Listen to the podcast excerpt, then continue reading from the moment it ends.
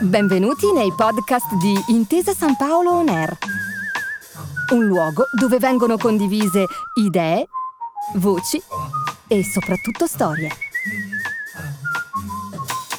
Buon ascolto.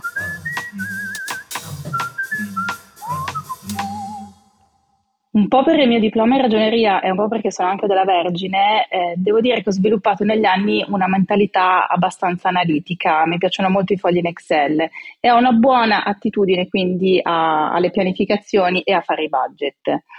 Mi sorprende sempre che il consiglio più lungimirante in tema finanziario, in tema di soldi, me l'abbia dato mia mamma, che ha la quinta elementare perché mi ha di fatto gentilmente obbligato alla fine del mio primo contratto a tempo indeterminato a investire tutto il TFR in un fondo pensione. Io sono Valeria Fioretta e questa era la voce di Lucia, 39 anni, iscritta a un fondo pensione dall'età di 25. La menzione al tema della pensione vi suscita meraviglia? Capiamo benissimo. Del resto, fino a una certa età non è facile figurarsi ultra settantenni. Allora, quello che vi proporrò oggi sarà soprattutto uno sforzo di immaginazione. Vi do il benvenuto a Donne che contano, un podcast di Intesa San Paolo On Air dedicato all'educazione finanziaria. In pratica qui prendiamo i principi base dell'economia aziendale e della finanza, li sminuzziamo con attenzione, li impastiamo col buon senso e li trasformiamo in micro lezioni che potrebbe capire anche tua nonna. Per molte persone, il tema della previdenza sociale è oscuro, quindi propongo di affrontarlo dalle basi, la Costituzione italiana, dove si afferma che i lavoratori hanno diritto che siano preveduti e assicurati mezzi adeguati alle loro esigenze di vita, in caso di infortunio, malattia, invalidità e vecchiaia, disoccupazione involontaria. Lo Stato italiano ha strutturato degli enti, il più noto dei quali è l'INPS, che si prendono cura dei cittadini che non possono più lavorare, tipicamente perché sono divenuti anziani. Di solito parliamo di INPS a proposito di pensioni, ma è bene ricordare che l'INPS interviene anche in quei casi in cui siamo impossibilitati a lavorare anche solo temporaneamente. L'indennità di disoccupazione, l'invalidità, la cassa integrazione, i congedi parentali e persino il congedo matrimoniale. Tutte prestazioni gestite dall'INPS.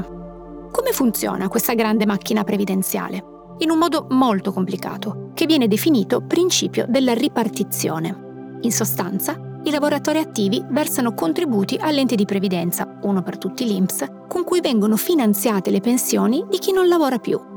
Avviene un patto tra generazioni.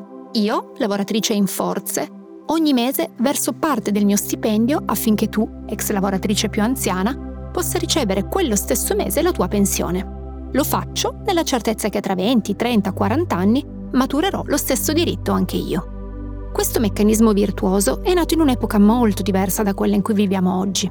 L'Italia degli anni 50, 60 e 70 era un paese giovane in cui si facevano molti figli e il tasso di disoccupazione era decisamente basso. La forza lavoro era numerosa e si iniziava a lavorare presto. C'era anche di che essere ottimisti. Si poteva scegliere di andare in pensione relativamente giovani e con un assegno dignitoso. La situazione che fronteggiamo oggi è radicalmente diversa. Tanto per cominciare, l'aspettativa di vita si è notevolmente allungata. Secondo l'Istat, nel 1975 ci si poteva aspettare di vivere fino a 69 anni. Nel 2022, secondo le ultime rilevazioni, parliamo di 80 anni per gli uomini e quasi 85 anni per le donne. Significa che, numericamente, le persone senior inattive sono molto più numerose di quelle impiegate. A proposito di persone impiegate, il miglioramento del livello di scolarizzazione e il sempre maggior accesso all'istruzione universitaria fa sì che i neolavoratori inizino a percepire un reddito in età adulta. Come negli anni 60 era normale cominciare a lavorare a 15 anni, così nel 2023 è normale percepire il primo stipendio a 25. In sostanza, si comincia sempre più tardi ad alimentare la macchina di cui parlavamo prima. A partire dai primi anni 90 è divenuto evidente che questa situazione non poteva più essere ignorata.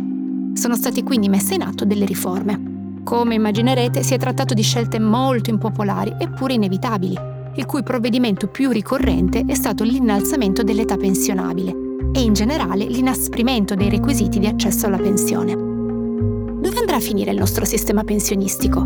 Lo chiedo a Michela Calculli, esperta e divulgatrice in ambito economico-finanziario. Tra millennials e Gen Z si sta diffondendo l'abitudine di dire con tono sconsolato e disfattista noi la pensione non la vedremo mai. Mi sento di darvi una buona notizia. A oggi, anno 2023, non ci sono notizie e nemmeno rumors di corridoio circa l'abolizione della previdenza sociale. In nessuna delle riforme che dagli anni 90 a oggi sono andate a rivedere il nostro sistema pensionistico è mai stata neanche solo ventilata l'ipotesi di abolire questo diritto, che come giustamente dicevi prima è sancito dalla Costituzione. Quello che è vero è che la società italiana ha subito dei cambiamenti.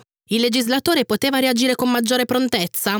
Probabilmente sì, ma purtroppo le opzioni a sua disposizione non sono poi molte possiamo prevedere che, al fine di ricevere un assegno di pensione sufficiente a garantirle un buon tenore di vita, la persona lavoratrice dovrà ritirarsi dalle scene più tardi possibile. Questo apre molti interrogativi e scenari. Insomma, facciamo quello sforzo di immaginazione al quale facevi riferimento prima. Qual è la nostra concezione di buon tenore di vita? E, in senso ancora più ampio, quali sono le necessità di una persona anziana? Comprenderete che la risposta dipende da tanti altri fattori, in primis l'età anagrafica. Una persona di 70 anni ha uno stile di vita diverso rispetto a una persona di 90 anni, eppure la pensione che percepirà sarà la stessa. A questo si somma anche il fattore salute che potrebbe impattare l'autosufficienza della persona e quindi il suo fabbisogno economico. E qui introduciamo il concetto di previdenza complementare, che a differenza della previdenza obbligatoria prevede da parte della persona lavoratrice un atto di volontà, un'adesione. In sostanza, per accumulare una pensione complementare si versa periodicamente del capitale a un ente, che avrà facoltà di gestire e investire questo denaro in prodotti finanziari, azioni, fondi, titoli di Stato, obbligazioni. La grande differenza rispetto alla previdenza pubblica, in cui i contribuenti accantonano denaro anche per la pensione degli altri, è che la previdenza complementare prevede una capitalizzazione individuale. In sostanza, del denaro che accantono beneficerò solo io. Saltiamo in avanti nel tempo e voilà, ci ritroviamo pensionati. Il capitale che è stato accumulato può essere riscosso con diverse modalità. Può essere corrisposto subito e in un'unica soluzione, oppure in forma di rendita mensile vitalizia. In questo caso, una volta raggiunta la pensione, ogni mese percepirò due assegni, uno erogato dall'INPS e uno erogato dal mio ente gestore. L'importo della nostra pensione complementare è quindi legato al capitale investito. Ma non solo, gioca un ruolo importante anche la bontà delle scelte compiute dall'ente cui abbiamo affidato il nostro capitale e anche il nostro TFR, come nel caso di Lucia. Chiaramente queste scelte non sono casuali, ma obbediscono agli accordi presi inizialmente e ricalcano il nostro profilo di rischio, tema questo che riprenderemo nell'episodio dedicato all'investimento. Ora, il panorama è variegato e non è possibile esaurire le molte alternative disponibili attualmente sul mercato, ma ci terrei a sottolineare che sì, investire in un fondo pensione può essere considerato un investimento. Infatti esistono delle agevolazioni fiscali per chi decide di aderire a un fondo. I contributi versati sono deducibili fin dal primo anno in cui viene sottoscritto il fondo, portando alla persona lavoratrice un risparmio sull'IRPEF annuale che può anche essere significativo. Per cui, oltre al beneficio che si concretizzerà tra molti anni, ce n'è uno che riusciamo a vedere praticamente subito, alla prima dichiarazione dei redditi. Qualche tempo fa, mentre raccoglievo il materiale per questa serie audio, ho letto l'autobiografia in tre romanzi di Tove Ditlevsen, una poetessa danese straordinariamente talentuosa e solo da poco tradotta in italiano. A circa 15 anni trova lavoro come donna di servizio in una pensione, dove percepisce 30 corone e afferma che Ogni mese do 10 corone alla mia famiglia, 10 alla banca per la mia vecchiaia e le 10 che avanzano sono mie. Siamo nella Copenaghen del 1933, quindi parliamo di un contesto storico completamente diverso dal nostro. Tuttavia, mi ha molto colpito il fatto che una quindicenne danese non scolarizzata considerasse fin da subito la vecchiaia come una priorità. Questa scelta così precoce è sicuramente quella più saggia. Come vedremo nel prossimo episodio, esiste una relazione molto virtuosa tra tempo e investimento. Il modo migliore e anche il più facile per far aumentare il proprio capitale è mettersi in una prospettiva di lungo termine. Anni, lustri, meglio ancora decenni. Una persona nata negli anni 80 dovrà lavorare circa 40 anni. Insomma, se non è lungo periodo questo. Ne consegue che iniziare ad accumulare in corrispondenza del primo stipendio, partendo anche da piccoli versamenti mensili, è una buona idea. Quello che Lucia ha ricevuto da sua mamma era un ottimo suggerimento. Mi sono stupita della sensibilità eh, di mia mamma su questo tema, ma allo stesso tempo ci ho anche pensato sul motivo. Penso che sia perché lei di fatto è anziana e in condizioni di salute molto precarie. Ha bisogno spesso infatti di visite specialistiche e di un aiuto fisso e costante in casa e sono tutte spese che impattano parecchio sul budget di una pensionata vedova. Immagino di fatto anche che sia preoccupata che un giorno possa capitare anche a me di finire nella sua stessa condizione attuale. Ho cominciato destinando a un fondo pensione il mio primo TFR e poi tutti quelli successivi. E oltre a questo una cifra piccola ma regolare ogni anno. Non escludo quindi di aumentarla prossimamente se mai avrò le condizioni per farlo. Questa era Lucia, che abbiamo già sentito all'inizio dell'episodio. Mi fa piacere provare ad analizzare le sue parole da una prospettiva di genere, che è quella che caratterizza la nostra serie.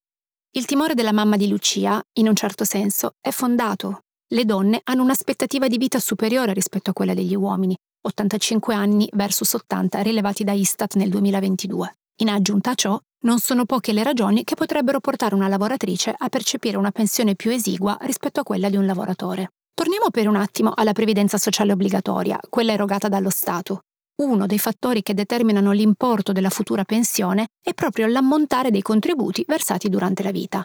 A loro volta, questi contributi sono proporzionali allo stipendio percepito. Esistono purtroppo molti modi in cui le lavoratrici si ritrovano a versare meno contributi. So che questo è un tema molto caro a Michela Calculli e ci tengo a lasciarle illustrare lo scenario. Hai indovinato, la questione mi sta molto a cuore. Immaginiamo la vita divisa in due fasi, una stagione lavorativa e una stagione non lavorativa. Bene, nessuna decisione presa durante la nostra stagione lavorativa è priva di conseguenze sulla stagione non lavorativa. Vi offro qualche esempio concreto. Il famoso anno sabbatico, sia che lo si utilizzi per girare il mondo con lo zaino, sia che lo si dedichi a fare un master prestigioso, costituisce una interruzione del processo di versamento dei contributi. Idem le esperienze professionali all'estero, indipendentemente dal loro valore educativo e professionalizzante, e anche i periodi di aspettativa non retribuita. Fatta questa premessa, vi è poi un problema sistemico. Le donne guadagnano meno dei colleghi. L'osservatorio Job Pricing ogni anno redige un report sulle differenze di genere tipiche del nostro mercato del lavoro. All'interno del settore privato, questo report nel 2021 rileva un gap, cioè una differenza di oltre 11 punti percentuali tra la retribuzione annua lorda maschile e femminile. A questo tema di fondo si sommano delle decisioni di genere, nel senso che tendono a coinvolgere maggiormente le lavoratrici. Ad esempio troviamo il congedo parentale, del quale sono solite approfittare in misura maggiore le lavoratrici. Dopo i canonici 5 mesi di astensione obbligatoria dal lavoro, la retribuzione e di conseguenza i contributi versati scendono al 30%. Se una donna ha due figli e gode di 12 mesi di congedo parentale facoltativo per ognuno, significa che per due anni verserà un terzo dei contributi. Ma la scelta con maggiori ripercussioni è quella che molte famiglie considerano una soluzione di comodo, il part-time. Sempre secondo l'osservatorio Job Pricing, è una scelta popolarissima. Il ricorso al part-time femminile è in costante crescita dal 2004 e nel 2019 è stato raggiunto un picco storico del 35%. Il part-time, di fatto, è una riduzione dell'orario e della retribuzione e di conseguenza anche della contribuzione.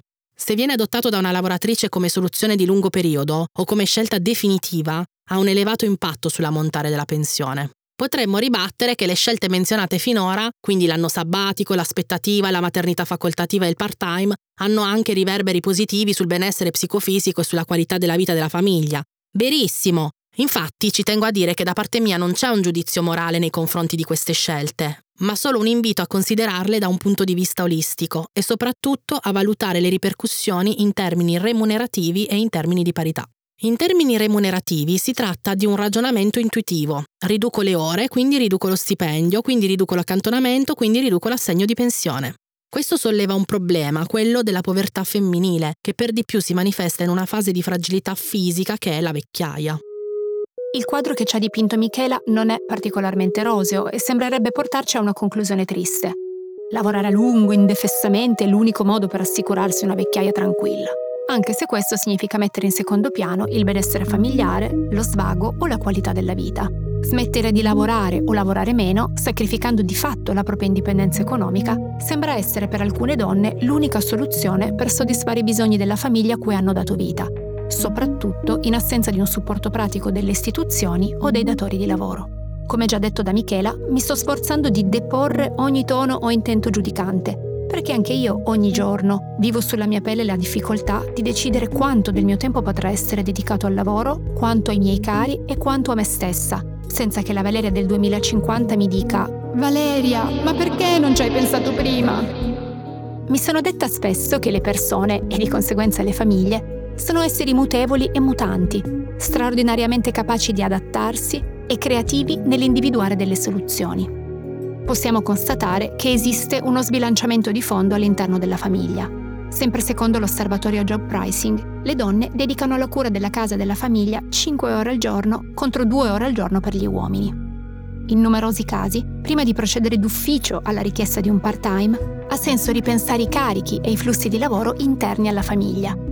Si può ridistribuire qualcosa, ad esempio le pulizie domestiche, si può delegare qualche ora di cura pomeridiana ai nonni oppure fruire di servizi ricreativi come il post scuola?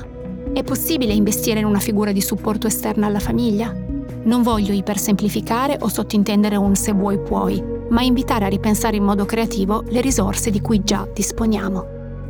Anche nei casi in cui il ricorso al part-time sia inevitabile, occorre rilevare che di questa opportunità beneficia nel breve tutta la famiglia, mentre le conseguenze negative di breve e di lungo termine gravano solo sulla lavoratrice. Nell'immediato, nella sua giornata si libereranno delle ore che prima erano retribuite e che invece ora userà per un lavoro di cura della casa o dei figli, che non è retribuito. In più, nel futuro, percepirà un assegno di pensione inferiore. Se è l'intera famiglia che beneficia di questa misura, è giusto che nel bilancio familiare si tenga conto di questa penalizzazione. Ad esempio, è ancora giusto che essa contribuisca ai costi familiari nella stessa misura del compagno? La sua quota di partecipazione dovrebbe essere riproporzionata per consentirle di risparmiare parte del suo stipendio per la sua personale vita finanziaria. Ad esempio, per accumulare una pensione complementare che le consenta di vivere con maggiore serenità quando sarà anziana, oppure di compiere degli investimenti che generino del reddito. A proposito, l'investimento sarà proprio il tema del prossimo episodio.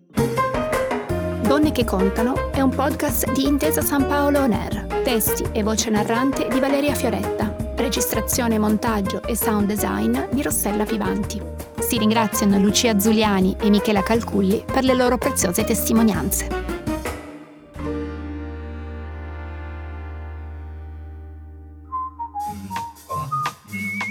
Grazie per aver ascoltato i podcast di Intesa San Paolo On Air. Al prossimo episodio.